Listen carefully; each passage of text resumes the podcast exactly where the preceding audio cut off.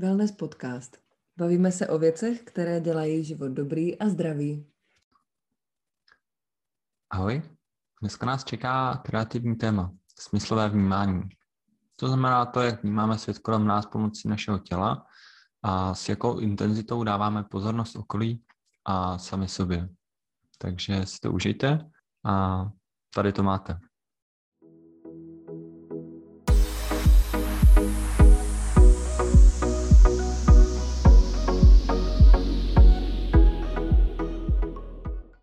Tak to nás dneska čeká.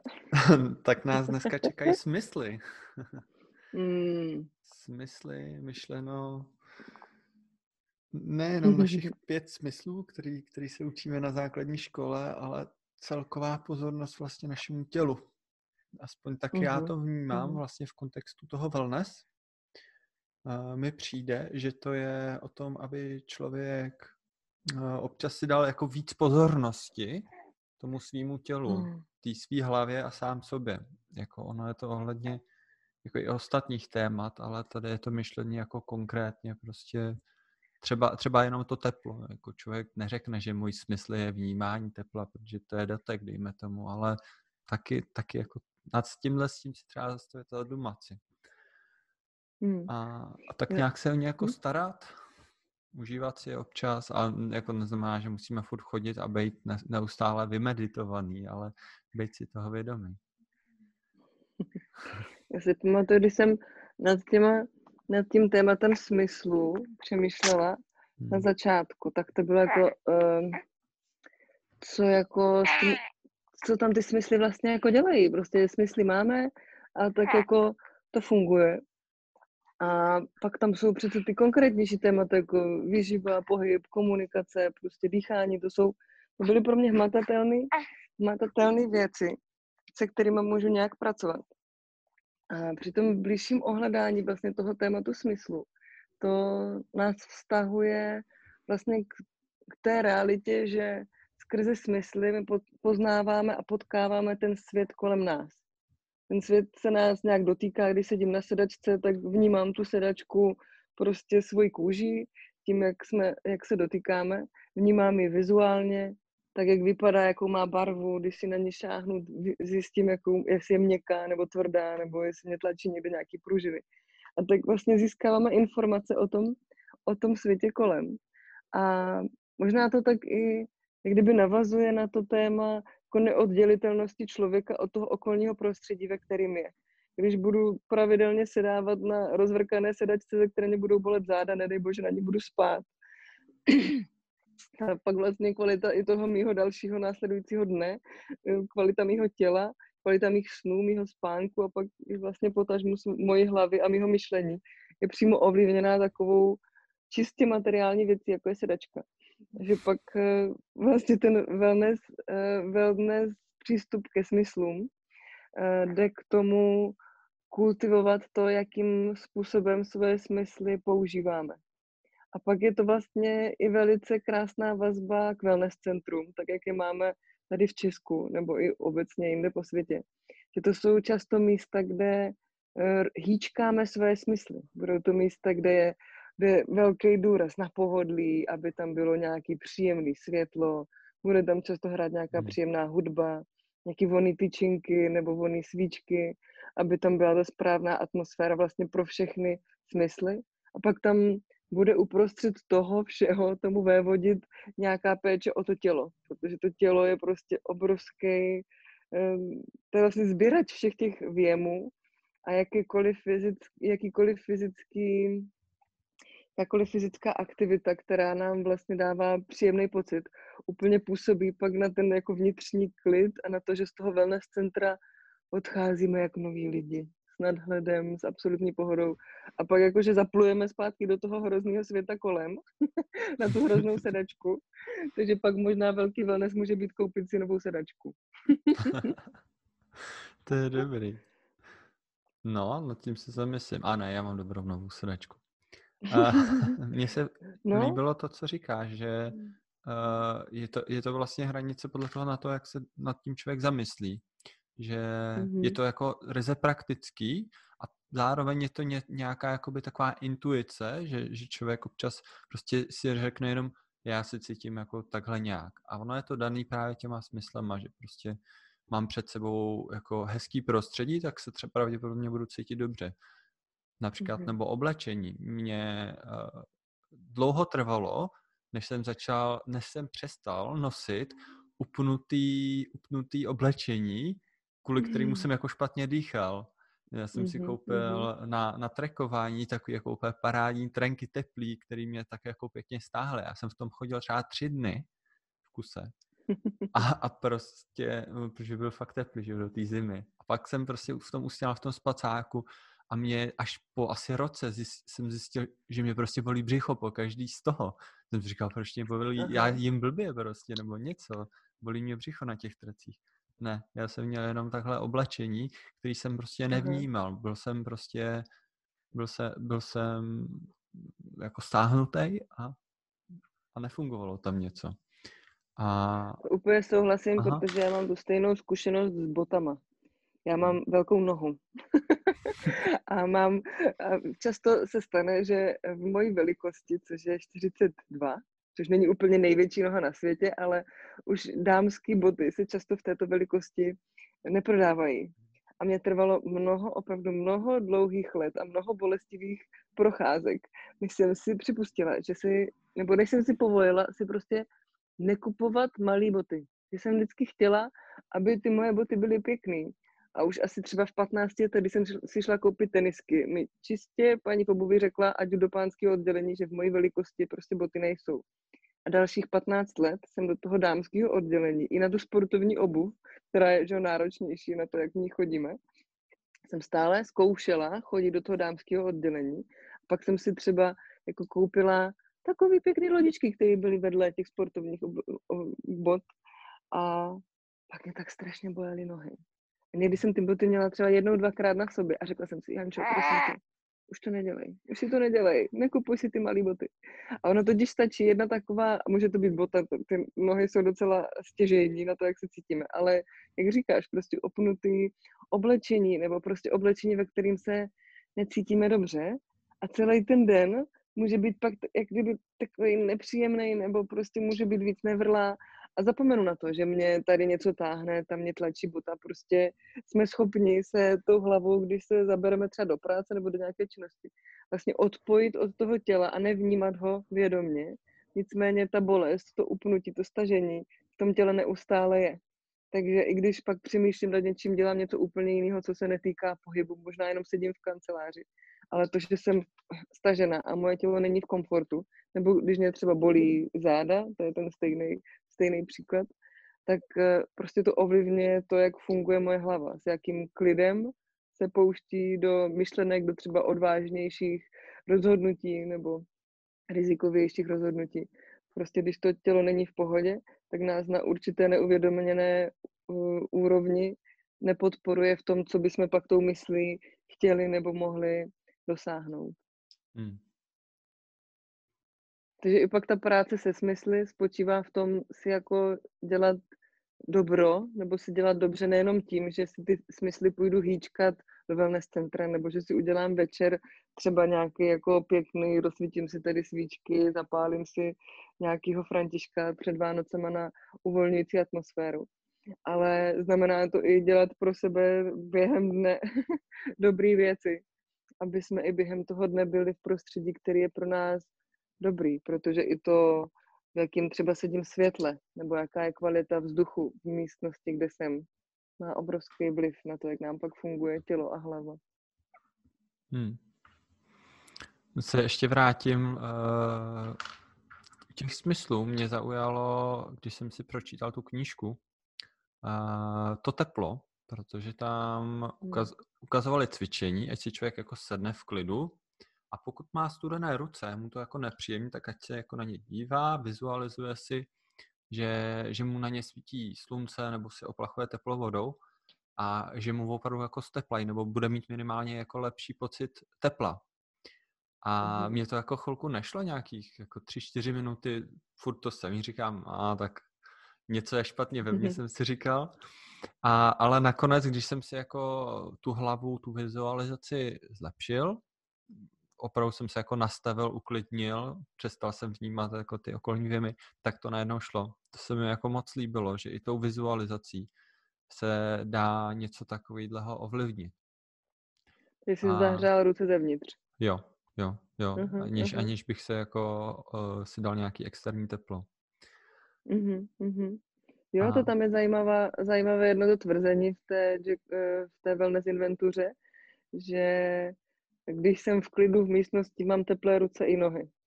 Hmm. A pak vlastně v té knižce pak je dál kapitola, která eh, dává tady to pozadí tady tomu tvrzení, proč je to vlastně důležité pro zdraví člověka. A tam to vlastně autoři rozebírají z toho pohledu, že uh, většina z nás máme studené ruce a nohy, protože jsme v, nějaké, v nějakém jako ne, třeba i neuvědomělém stavu stresu, kdy naše tělo se vlastně soustředí na to, co jej potenciálně by mohlo ohrožovat, což pak fyziologicky spočívá, nebo má za důsledek to, že se nám jako stahuje prokrvení právě těch končitin, protože je to taková ta klasická stresová reakce, kdy eh, i se omezuje prokrvení vnitřních orgánů a prokrvují se ty části našeho těla eh, svaly, které by nás mohly bránit před tou, eh, říká se, prehistorickou, před tím prehistorickým ohrožením, aby jsme byli schopni mm-hmm. třeba někam utíct. Takže buď to bývá právě, že máme studené, studené prsty, studené na, na rukách a na nohách, anebo právě ten druhý, druhý, jak to říct, eh, druhá, druhý výsledek tady té situace, teď vypadly slova, je, že máme právě třeba stažený šijový svaly, což se často uh, při, připisuje jako vlivu toho, jak špatně sedíme, ale je to i součást toho stresového zatížení. A pak právě toto patří do tématu smyslu, protože tak se doporučuje vlastně nějak se uklidnit, aby to stresové zatížení opadlo a to tělo se přirozeně prokrvilo. A k tomu se právě používají v mnoha meditačních eh, nebo i dechových cvičeních právě naše smysly. Eh, jenom se rozhlídnout kolem, co vidím, co slyším, co cítím, co se kolem mě děje. A tím, že se vlastně vrátíme do té přítomné situace, přítomného okamžiku, ve kterým v, dnešní situa- v dnešním světě až tolik reálných jako fyzických stresorů není. Často ten stres je v naší hlavě z obavy toho, co bude, nebo z toho, co bylo. Tak nám to právě může pomoci prokrvit e, i to celé tělo, sklidnit tu tepovou frekvenci, uvolnit ty svaly, které můžou být přetížené. A jak e, říkáš o té vizualizaci, tak taky pomáhá právě tady to zaměření pozornosti na něco konkrétního. Když už se zaměřím tady na ten svět kolem, což bývá často ten první krok v dechových cvičeních, rozhlídnout se a pak tu pozornost, tak jak jsem ji pozbírala tady v tom reálném světě, i právě zaměřit na ruce a nohy, tak na podobném principu funguje i ve sportu takzvaný ideomotorický trénink. To, kam zaměříme tu naši vědomou pozornost, zvyšuje Eh, jak kdyby nervové zapojení eh, té části těla. Takže tak například gymnasté trénují ty velmi náročné skoky, přeskoky a různé další pohybové prvky, které kdybychom měli zkoušet jako fyzicky, mm-hmm. tak by to bylo neuvěřitelně nebezpečný. Oni, oni mnoha na, mnohokrát předtím si ten skok vlastně vizualizují, představují si, jak to bude vypadat jak bude vypadat ten úchop prostě na té hrazdě, když tam udělají předtím nějakých pět vrutů. A to právě podporuje právě taky tady ta vědomá pozornost, že ty svalové vlákna, i když se nebudou hýbat mechanicky, mm-hmm. tak uh, se vlastně inervují tím, že se tam ta pozornost posílá a pak jsou schopny efektivněji provést ten pohyb tak, jak je, tak, jak je důležitý. Takže i na podobném principu v jednodušším měřítku pak může fungovat i tady to vědomé mm, prohrátí rukou a nohou, tím, že na ně zaměříme pozornost, pošleme tam větší nervové, eh, víc nervových vzruchů a ta část těla se začne víc prokrvovat, aby vlastně líp mohla fungovat. A tak se můžeme udržovat v takovým nějakým našem klidu. A proto pak eh, k těm smyslům často patří právě téma mindfulness, jako vědomé práce, vědomé pozornosti. Vůbec si všimnout, že mám studené ruce a nohy. Všimnout si, proč jsou studený. A využít tu naši schopnost se za, na chviličku zastavit, prokrvit si tělo a pak se právě i s tou jako čistější myslí potom vrátit do té práce, do té stejné situace, která byla třeba náročná, byla, byla stresující, ale už se do, do ní vrátíme s uvolněným tělem, s čistější hlavou a možná bude jako jednodušší, možná ten další krok právě uděláme jako čistěji. To je ten hmm. jako cíl práce se smysly, aby nás jako podpořili eh, jednak v tom našem zdraví i pak vlastně ve zdravém fungování v těch denních činnostech, který, který jsou takový, jaký jsou. Ať je stresující, nebo, nebo ne.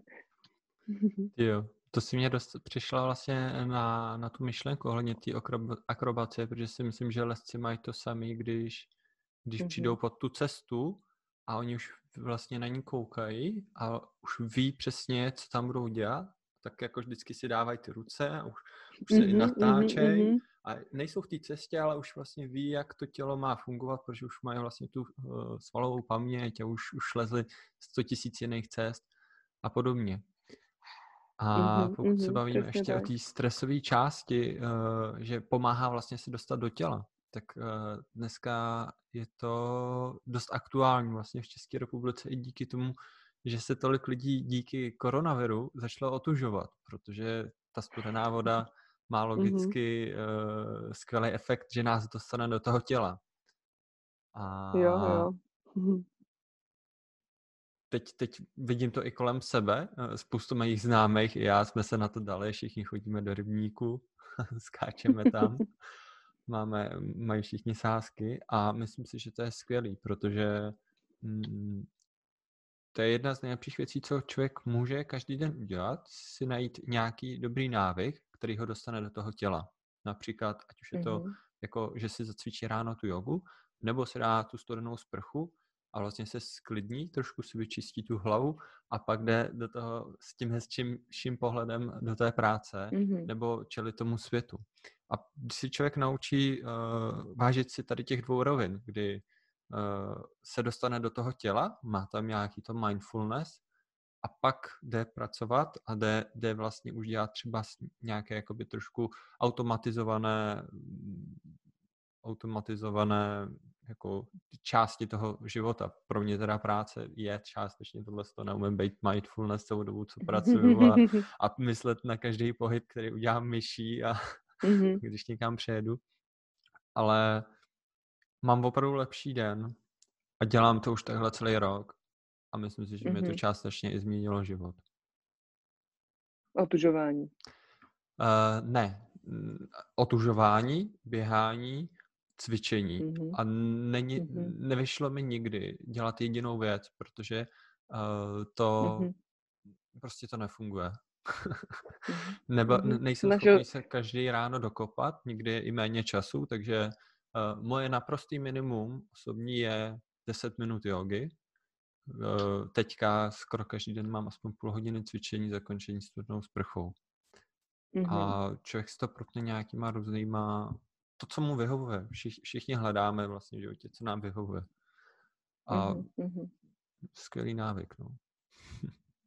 Mně přijde super, uh, proto, jak to popisuješ, že právě tady to běhání, cvičení, často začínáme s různou motivací. Někdy začínám běhat, protože chci zubnout. Začínám běhat, protože chci natrénovat eh, na maraton. Začínám běhat, protože běhají moji kámoši a chci běhat s nimi. Máme různý, různý důvody a na každého z nás to působí jinak. Že? Tak jak si podle nějakého klíče vymyslel nebo vybral tady ty činnosti, které ti fungují, v jakém rozsahu ti fungují, v jakém rozsahu je třeba už eh, pocitově ji potřebuješ, abys fungoval optimálně já si pamatuju, když jsem chodila na jogu a jeden snad rok jsem chodila na ranní jogu. Protože jsem bydlela v centru města a moje lektorka měla ranní hodiny, tak jsme chodili na sedmou na ráno.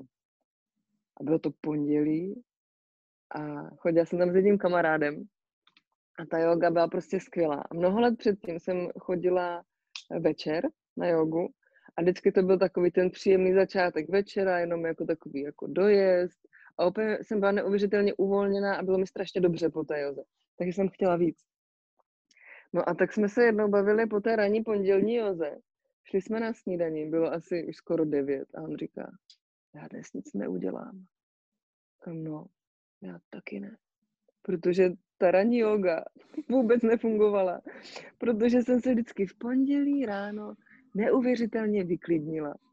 A nešlo mi vůbec nastavit se do toho jako pracovního módu, kde teďka na všechno se to rozjíždí, teďka ty mobily a e-maily chodí, toto a schůzky. A já jsem vždycky přišla a jsem chodila pomalu a bylo to ve strašném rozporu, takže jsem pak vlastně sama tam nemohla chodit dál, protože jsem nechtěla cvičit, nebo ta lekce pro mě, tak jak jsem si ji užila, byla spíš uvolňovací, ale já jsem potřebovala nakopávací. A přitom by stačilo právě úplně jednoduchý nějaký cvičení, abych si dala nějaký typ dechového cvičení a probrala se. Ale to moje tělo bylo naučené, že yoga je pro mě prostě uvolňovací, relaxační záležitost, po které prostě nemůžu skočit hnedka rovnýma nohama do kanceláře a fungovat. A myslím si, že takových vnitřních frustrací si pak jako užíváme každý a mnoho. Stejně tak pro mě ranní běhání bylo něco, co mě zase, protože jsem po mnoha letech eh, sportovního tréninku vrcholového zvykla, že když něco dělám, tak to dělám na dřeň. Takže já jsem běhala tak, abych se úplně vydřela a já jsem došla domů a mohla jsem si jít lehnout. Což se taky úplně nehodí jako ráno před pracovním dnem. Takže nakonec mi běhání dom, eh, ráno zůstalo. Je to nej, moje nejoblíbenější činnost, kterou začít den, ale musím běhat úplně jinak úplně jiným uh, zaměřením, tím, že netrénuju nic, nerozvíjím, jdu se prostě jenom čistě proběhnout, abych si vlastně tu svoji vnitřní energii, tu, tu, tu, ten náboj, který mám a můžu věnovat do své práce, uh, abych si ho nevyplýtvala tím, že běžím, tím, že budu běžet třeba někam mnohem dál, než moje tělo zvyklý a trénovaný. A tady si myslím, to si právě všimnout jak mi je, kolik mám toho, vnitř, toho vnitřního prostě náboje, jestli dneska můžu nebo nemůžu, jestli na to mám síly nebo ne, jestli, jsem, jestli to je dobrý, tak k tomu právě pomáhá ta práce se smysly. Že i když začnu jenom čistě vnímat, co se děje kolem mě, co slyším, co vidím, co cítím, tady tři otázky jsou takový používaný eh, jako pro takový vstup do relaxace, tak si potom líp všimnu, co se děje ve mně. Jestli jsem unavená, vyšťavená, nastartovaná, teďka prostě potřebuju a chci něco dělat, nebo jestli potřebuju spíš vypnout, nebo jenom si dát dvouminutovou pauzu. Jo. Hmm. Teď mě úplně, jsem se rozjela a hnedka bych si šla zaběhat. je to na tobě vidět. jo, smysly právě, mě tam přijde zajímavý, že pokud eh, si najdeme nějaký takový jako svůj, eh, svůj set různých cvičení nebo aktivit na začátku, kterým rozvineme tu vnitřní pozornost, tak pak se skrze ty smysly můžeme, můžeme s nimi jako vědomně pracovat. Když potřebuju nabít, tak co udělám doma? Otevřu si okno, pustím si tam studený vzduch, budu se projít dvakrát kolem domu, dvakrát si zacvičím nebo si dám studenou sprchu, když se chci nastartovat. A nebo na druhou stranu, když se chci sklidnit, tak si dám teplo, možná teplou vanu, eh, stlumím si světlo, aby bylo temnější. Jak si těm smysly podpořit ten vnitřní stav, který máme v sobě. A s tímto pak tak pracovat podle toho, co je potřeba, nebo podle toho, co bychom chtěli. Hmm. Hmm. Co tobě funguje, když potřebuješ uklidnit? No, zastavit se. Vlastně třeba uh, jsem si sám na sebe všiml relativně nedávno, že můj jako normální stav, když jsem doma, je, že zapnutá hudba. To je moje mm-hmm. jakoby v úvodovkách ticho. A když mám ticho, tak já mám rád ticho třeba v přírodě a podobně a necítím se špatně, ale už jsem si jako na to jako odvyk, odvykl. Takže teď to je, že si dám ticho tenhle týden. Aha, aha, aha. Super. Uh, dám si od sebe telefon, je to, je to pro mě uh, stále těžký a stále v cyklech um, ta pozornost se ubírá k telefonu. Mm-hmm. A nejlepší asi četba. To je, to je skvělá věc. co se týče těch smyslů, hmm, co se týče těch smyslů, tak uh, mě teď baví se na to dívat i tím způsobem jako té hry a toho objevování.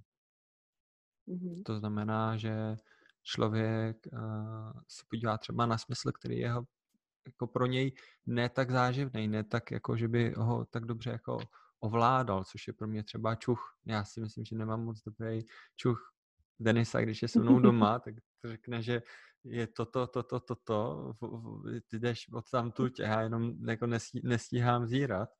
A já, já s tím mám hrozný problém, takže já si s tím teď jako hraju, užívám si to, musím si vzít ty věci, očuchat je víc blízka, nebo pálíme mm-hmm. vonný svíčky, teda vonný svíčky, oleje, olejíčky. Mm-hmm. A, a to mě moc baví. Pak uh, dotek, to je prostě, to každý ví, že jakmile jenom zavře oči a nechá se poškrábat, to je skvělá věc. A, a s tím dotekem, mm, to si, to si myslím, že je dů, důležitý celoživotně už si to uvědomovat. Už od, hmm. od dětství je dobré si začít uvědomovat, co mi je příjemný a co mi je nepříjemný.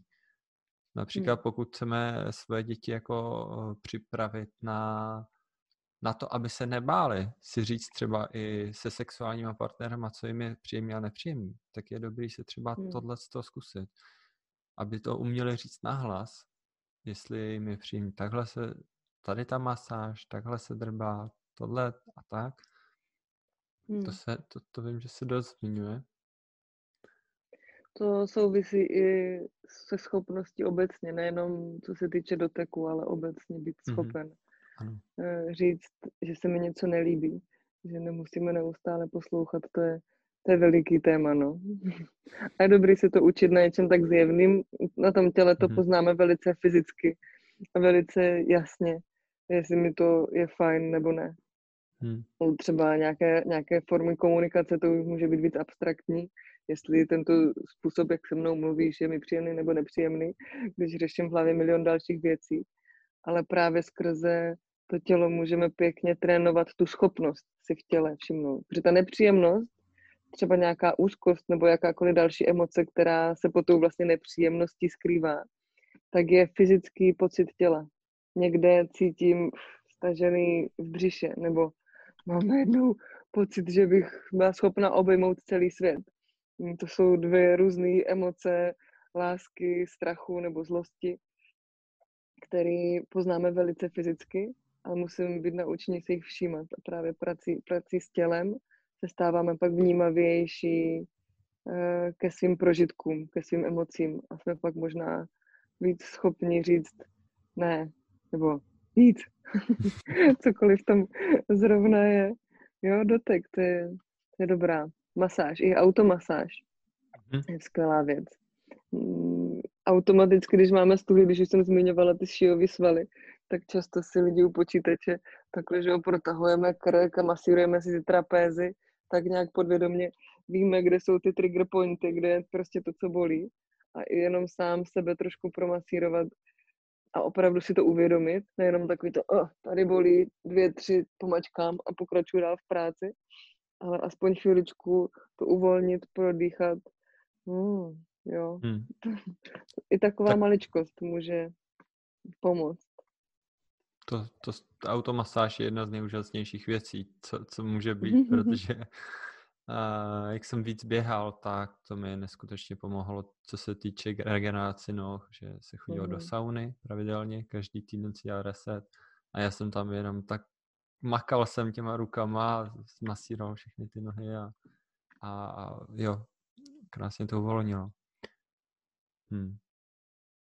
S tím dotekem ještě, pojdej. Mm-hmm. Ne, už jsem chtěla odejít od doteku, takže ještě pokračuji s dotekem. A s tím dotekem mě ještě napadla jedna zkušenost, že občas je dobrý se toho i nebát. Když uh, máme lidi, kteří, kteří třeba vypadají křehce, nebo že o ten dotyk třeba nestojí, nebo je to nějaká naše domněnka, tak to tak nemusí být, vždycky záleží třeba na kontextu. Já jsem si vzpomněl na Peťu, což byl kluk z Centra po postižení děti, teda děti, pardon, už dospěláky. A to byl kluk, který měl v pořádku hlavu, ale nefungovalo mu tělo už od narození. Jako rozsáhle, nemohl, nemohl se hýbat, ale byl neskutečně pozitivní a já jsem se přistihl, já jsem ho měl na jeden den na starost a tak nějak jsem se ho strašně bál, jako co s tím jako můžu dělat.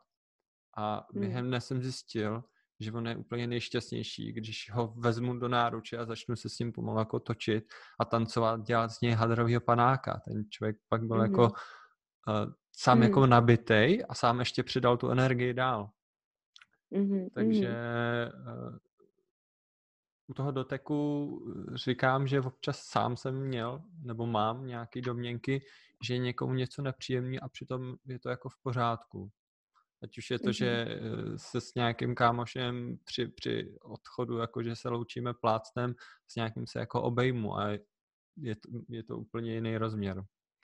Takže mm-hmm. dotýkat se. On, totiž dotek a dá se říct i pohyb jsou, ať to tak nevypadá, velmi kulturně podmíněný mm, témata, dá se říct.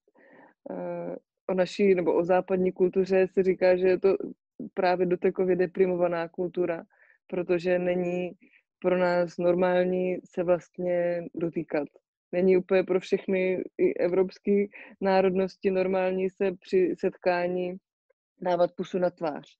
Pro ně, pro, v některých zemích třeba v Portugalsku, když jsem byla, tak tam se dávají tři pusy na tvář. Ve Španělsku se dává jedna pusa na tvář.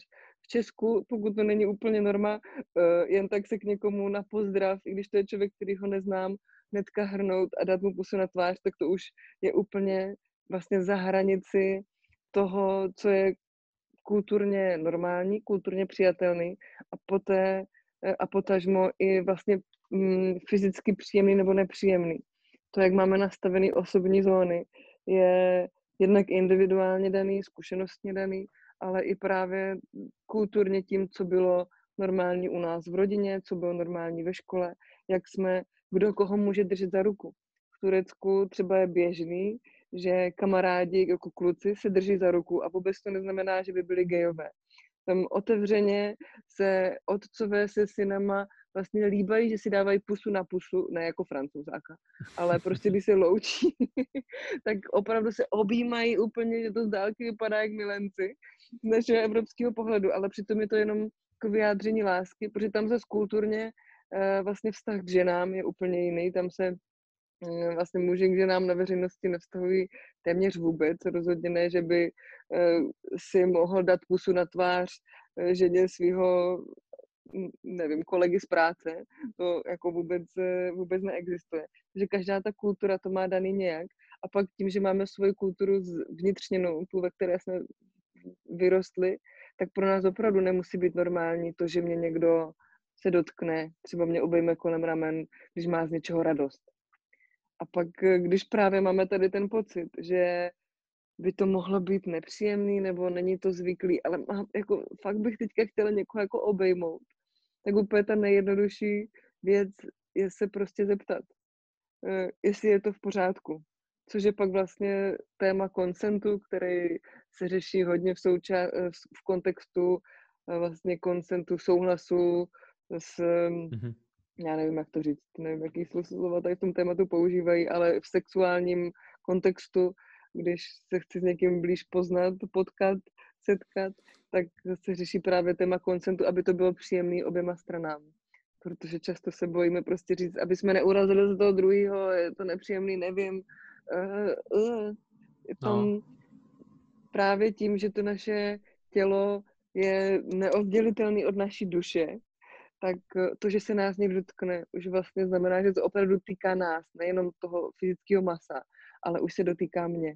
A to, jak máme každý postavený svoji identitu, svoje osobní zóny, jak jsme zvyklí pouštět k sobě blízko ostatní lidi, jak se cítíme bezpečně, když jsou u nás ostatní lidi. To je všechno tak eh, pocitový a jemný téma, ke kterému právě mnohdy nemáme slova. A pokud se nás nikdo nezeptá, automaticky se hrne, jak třeba babičky nebo maminky se automaticky hrnou ke svým dětem, protože absolutně strašně milujou z hlouby svého srdce a na té lásce není vůbec nic špatně. Tak často můžou překračovat tu hranici toho dítěte, který pak, pro boha, že další prostě pusa na tvář, už nechci. Všichni víme, jo, známe to. jo, a pak z toho může vzniknout taky malý trauma na jakoukoliv pusu na tvář. I od, já nevím, španělského studenta, který přijel a je tomu Erasmák, o kterého se starám a on je teďka se mnou kámoš a najednou se máme líbat na tvář. Jsou to velmi zamotané komplexní věci, ale Nicméně právě to neubírá na tom, že ten kontakt fyzický, když je chtěný a bezpečný, tak je neuvěřitelně harmonizující a uklidňující. Tak to funguje i to malý miminko, co mám tady v náručí.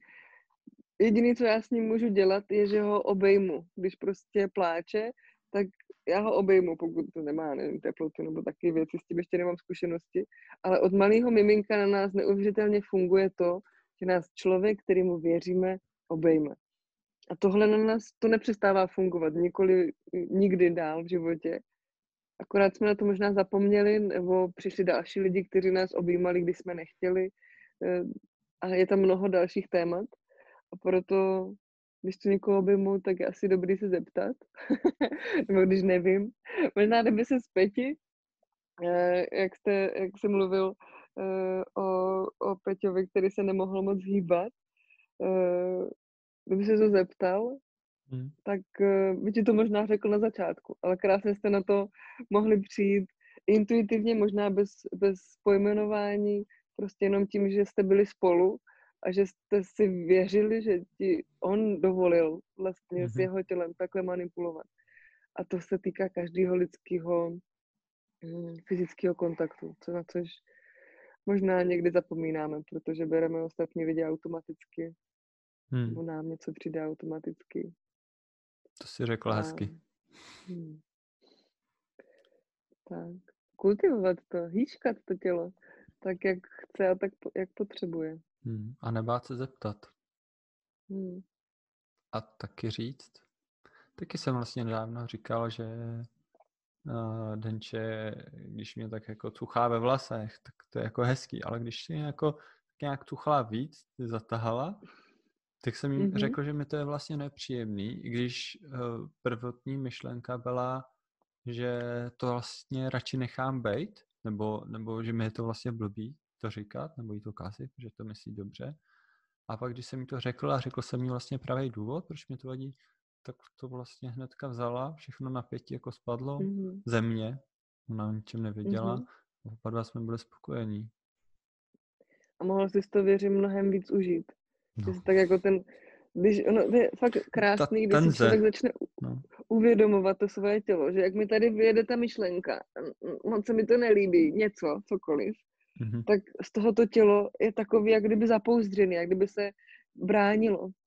A pak to stačí pojmenovat a může to být i třeba jenom eh, potřebuji otevřít okno, nebo potřebuju, aby tady v té místnosti bylo víc teplo, i takový vyloženě senzorický věci. A jak se to jako stane, to, co nám chybělo, nebo to, co nás dráždilo, přestane, tak se to tělo jako kdyby uf, uvolní.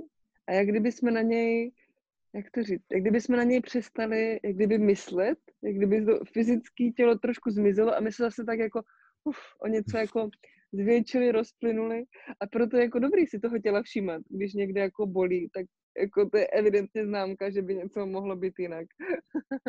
když je mu zima, mohlo by být teplej, když má stažený žaludek, protože je, kolem se děje něco, co mě stresuje, tak uh, s tím něco se pokusit udělat. No, dobrý indikátor. no. A přijde mi právě... Promiň, promiň. Povídej. Přijde mi právě pěkný, že těch smyslů máme pět a všichni víme, který to jsou. Mm-hmm. Takže když sedím v nějaké situaci, která je mi nepříjemná, tak můžu použít právě ty smysly eh, na to, abych zjistila, co se vlastně děje, co, co je mi nepříjemný. Jestli to může vycházet z toho materiálního světa kolem, jakože prostě už eh, x hodin na mě svítí slunko, protože tady jdu dlouho přírodou nebo sedím někde na slunku a čtu si třeba a jsem z toho unavená, takže mi z toho divně, možná můžu jenom jít na chvíli do stínu, na pice, bude mě líp. A takhle projít jeden ten smysl po druhým, jestli to, co vidím, co slyším, co cítím, jestli to, co je jako kolem, eh, je jako v pořádku a když je, tak co jsou ty další věci, co mě dráždí. Že pak máme ten jako šestý smysl. Už tu jakousi, dá se říct, jako vnitřní pocitovou moudrost, mm-hmm. že něco nehapruje. Možná si už pět hodin čtu knížku o druhé světové válce a z toho tématu už je mi tak těžko, že možná bych ji mohla zavřít a nevím, jít si přečíst něco pozitivního na chvíli. Emoce často to může být. Jo. Nebo prostě sedím dlouho na poradě, která je prostě tak nudná, v podstatě se mě netýká, že se mi úplně z toho rozpadá tělo a jediné, co chci, je být pryč. Pak stojí za to se pobavit s šéfem, jestli je moje přítomnost tam třeba potřebná. A těch případů může být hodně. Ale právě skrze ty smysly můžeme i hodně těch, uh, i hodně té nepohody vyřešit právě tím, že se víc rožne, nebo se upraví teplota, nebo se napiju, protože jsem si zrovna všimla v tom těle, že mám fakt jako hlad, pokud to dokážu rozpoznat, tady ten stav anebo jestli se děje něco hlubšího a to už je pak uh, hlubší práce nebo větší, větší řešení, ale tím, že si podpořím ty smysly, tak můžu podpořit sebe v tom, v tom řešení té situace. Hmm. Hmm. Jo, je to taky vlastně vyšší smysl, takové to, jako když potkáme právě toho, možná to ani není přítel, ale prostě potkáme druhou osobu, s kterou je nám dobře a nám to funguje. Rozhovor hmm. plyne sám, je mi dobře, a mám pocit, jako bych toho člověka znal už, už dlouho a byla to nějaká zpřízněná duše. Mm-hmm, mm-hmm. Jo, hmm. jo, to je super. A na druhou stranu tak nějak cítíme, hm, když to s druhým člověkem jak kdyby neproudí, mm-hmm. když to jako nefunguje. Když to vázne. Tak, tak. A to je jako krásné, když si tohle dokážeme všimnout a pak jsme schopni třeba s tím třeba to pojmenovat, nebo to začít řešit, nebo to nechat být. Podle toho, v jakém vztahu máme být s tím člověkem. Pokud je to člověk, který ho potkám náhodně, třeba za přepážkou v bance, tak to, že si nesedneme lidsky, není až takový problém, protože potřebujeme vyřešit platební transakci. Fair enough. A pokud to je kolega, se kterým se potkáváme v práci, tak eh, je dobrý si toho jako všímat a vědět, že tam ten základ je už takové, jak to říct, eh, na, na neúplně stabilním základu. Takže když spolu pak v, pra, v pracovním eh, vlastně kontextu řešíme nějaké věci, které nejsou jednoduché, tak i to, že si lidsky nesedíme, ovlivňuje to, jak spolu mluvíme, to, jak si vyjdeme vstříc a veškerá i formální eh, spolupráce, která se týká konkrétních kroků, které je třeba udělat, probíhá úplně jinak. Jestli si ty lidi chtějí pomoct, nechtějí pomoct, jestli si sedí, nesedí. A někdy je dobrá ta schopnost prostě překročit to, že si nesedíme, ale prostě vyjít si vstříc a někdy prostě ne. Někdy máme hranici. A to je právě eh, to, čeho si musíme všimnout v sobě, kde je ta hranice, kdy už vycházím vstříc nějakému pitomcovi, který mám pocit, že mě zneužívá eh, a dává mi neustále svoje úkoly, který by měl dělat on tak pak je to úplně to stejné, jak když někdo na mě sahá a nechci. Hmm. Když mi někdo hmm. dává úkoly, který nechci, tak to musím říct, protože ten druhý člověk na druhé straně to možná nedělá záměrně, když já si myslím, že jo. Prostě jsem vždycky předtím řekla, že to za něj udělám, no tak proč se nezeptá znovu a znovu a znovu a znovu. A mě to bude znovu a znovu a znovu štvát. Ale pokud bude ticho, tak on to třeba nikdy nebude vědět. A to hmm. je to pak uh, velký, velký téma komunikace, no. Jo, Ale začíná jo. to tím, že si toho všimneme, že si toho všimnu, že uh, nějak mi to nesedí. A není to tím, že bych měla malý boty dneska. Možná se všímat i těch ostatních lidí, protože je to často, často zjevný, to, jak se oni cítí, hmm. jestli, jestli jsou vlastně stáhnutý, nebo jestli se právě cítí ve svém živlu. A nebo, nebo uh-huh. často to jako sdílíme, přesně to, co říkáš ty, mně se líbila ta věta, jdeme vyvětrat. To umí vyřešit tolik problémů, si myslím. Ten vzduch, Jasně, jít se vyvětrat, nechat ty emoce odplout. Jo, a ta, v tomto krásně funguje zrak, mm-hmm. v tom poznávání ostatních lidí, protože to je základ eh, i terapeutické, poradenské práce. To, že sledujeme toho člověka, který sedí před námi. Protože fyziologicky eh, máme takzvaný zrcadlový mirror neuron systém, se to jmenuje, jako zrcadlový neuronový systém, mm-hmm. že naše tělo zrcadlí to, na co se dívá. Takže dokážeme na, z druhého člověka, aniž by řekl slovo, dokážeme vlastně se vcítit do něj, jestli je v pohodě, nebo jestli je z něčeho v úzkosti, jestli se nám, bych chtěl strašně rád něco říct, ale tak nějak to jako neříká, protože nemůžu najít slova. Pokud tomu druhému člověku věnujeme tu pozornost, ten zrak, že na něj opravdu koukám a ne, nedělám jako v hlavě milion dalších myšlenkových operací, nevymýšlím, co si budu vařit k večeři druhý den, ale opravdu se dívám na toho člověka, nebo i jenom na to prostředí, který je kolem mě, tak eh, vnímám a cítím ve svém těle, cítím, co se děje v něm a co se děje kolem. A na tomhle principu pak třeba funguje i hlubiná ekologie, kdy se koukám na přírodu kolem sebe a vnímám prostě to, co se tam děje a můžu opravdu cítit jako fyzický smutek, fyzickou bolest, když se podívám na vyvrácený les zničený tady po kůrovci, kdy zmizely vlastně všechny, všechna možná příroda, která tam do té doby byla, mm-hmm. tak to na mě fyzicky bude mít úplně jiný dopad, než když běžím a koukám se krásným lesem, kde se všechno zelená, zpívají ptáčci, svítí tam sluníčko. Tohle je to, co nám dává ten zrak. Když to nebereme jenom jako, že uh, vidím strom, strom, cesta, běžím tudy, odcházím a u toho řeším, nedej bože, nějaký meeting eh, ve sluchátkách nebo poslouchám nějaký podcast. Když opravdu zaměřím tu pozornost na to, co je kolem mě, tak dokážu cítit a vnímat tolik informací, prožitků a procesů, který prostě běžně jenom nevidíme, protože jim nevěnujeme pozornost. Takže zase je to o té pozornosti, kam uh, tu pozornost zaměřím, tam se, tam se dějou všechny ty informace. Oni ne, že by se tam jako neděli předtím, ale my si je v tu chvíli uvědomíme.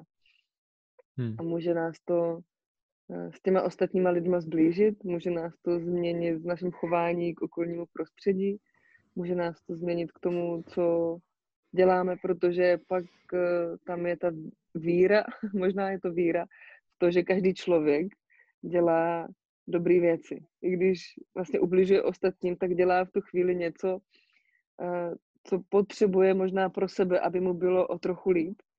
Uh, a když začneme jako vnímat ten okolní svět, třeba tu přírodu, kterou chodíme, tak možná příště v tom lese, když uvidím nějaké odpadky, tak je třeba vezmu a aby tam neleželi, protože prostě jenom to není dobrý.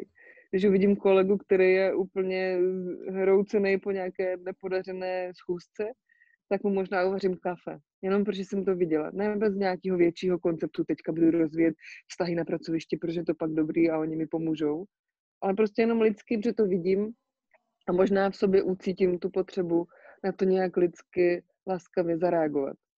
A to už je jako kdyby ta hlubší hlubší práce hm, se sebou, s ostatníma, která se právě krásně rozvíjí při práci s myslí nebo právě dlouhodobým praktikováním nějakých mindfulness technik. Že jsem víc v kontaktu nejen s tou myslící a racionální část, částí sobě, ale i s tím hlubším vnitřním laskavým člověkem, který je vlastně v každém člověku, nebo hmm. obecně ve světě. A to může být pak pěkný, když tomu dáme ten čas a tu pozornost. Být dobrým člověkem. K tomu nám pomohou naše smysly. S tím zrakem. Dobrý. Jo, to ještě, ještě řeknu. Uh, sám jsem si na, na to přišel, že uh, jak jsem zvyklý jednat nějak automatizovaně a mám třeba nějakou ten jako nějaký myšlenky a nějak funguji, tak ten zrak mě často jako ošálí. Jo, já ještě k tomu uh-huh. mám nějakou jako dysortografickou poruchu nebo něco takového a ten mozek vidí právě to, co chce. Já třeba hmm. někam jdu a hledám nějakou věc a podívám se na to místo třikrát a ona tam není, když nemám dostatečnou pozornost. Ten mozek uh-huh, to prostě uh-huh. nevidí. A myslím si, že tohle to je jako, můžu schrnout jako celkově na nás, že když jsme právě zvyklí dělat uh, nějaké věci automaticky, tak to prostě nevidíme, i když to máme před očima. Prostě uh-huh. nevidíme. Ať už je to, že se někdo mezi náma trápí, před náma, nebo že se někdo nějak chová. Tak uh-huh. občas, když se, když se jako zastavíme, dáme tomu tu, tu pozornost a řekneme, aha, tak ono je to vlastně takhle.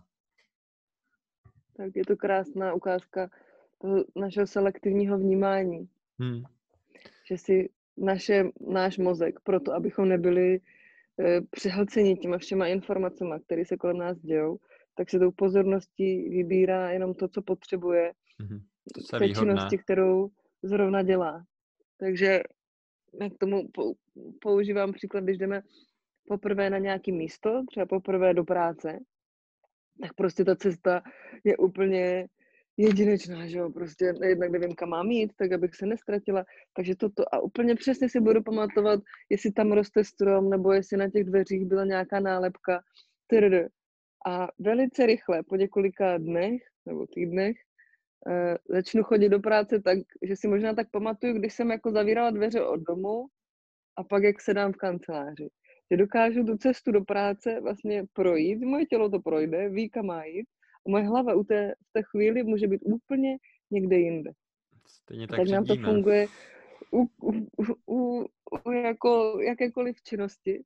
A pak to znamená, že uh, si nedokážeme všimnout té jednoduchosti toho světa kolem, protože možná v té hlavě máme furt myšl, myšlenky už na to, co v té práci budu dělat, nebo co budu dělat na tom místě, kam dojedu tím autem. Mm-hmm. A už se zapomenu rozhlídnout, že kolem je třeba deštivý podzimní den, ale že to je možná jako pěkný. A že možná to, eh, ty kapky vody na stéblech trávy vypadají úplně super, jak z nějakého obrázku National Geographic.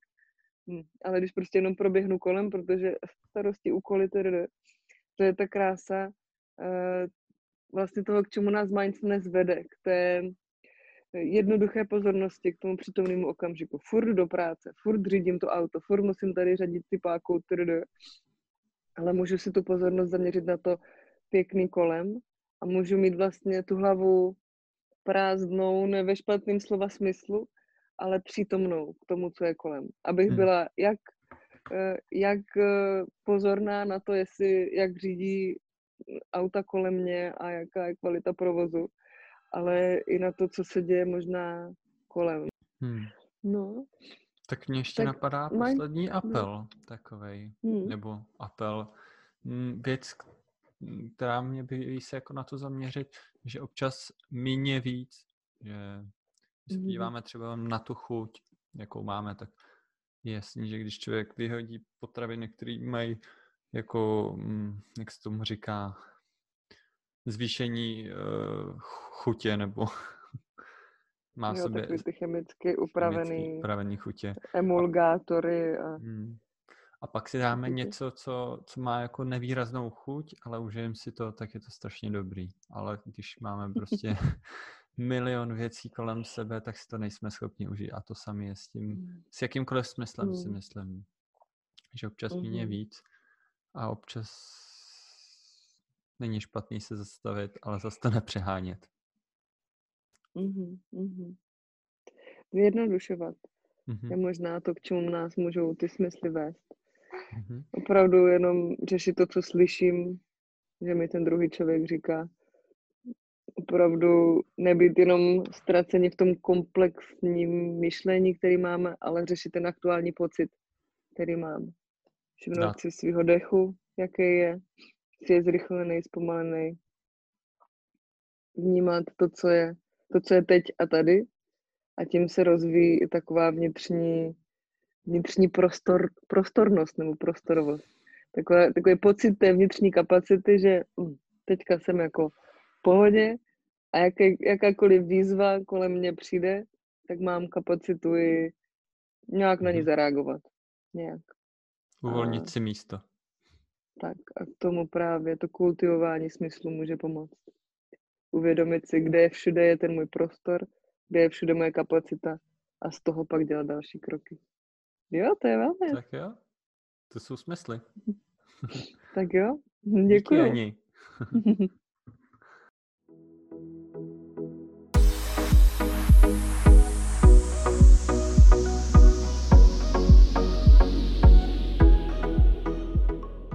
Díky, že nás posloucháte a doufáme, že wellness témata vám něco dávají. Pokud nás chcete podpořit, bude stačit, když podcast pošlete dál. Těšíme se u dalšího dílu.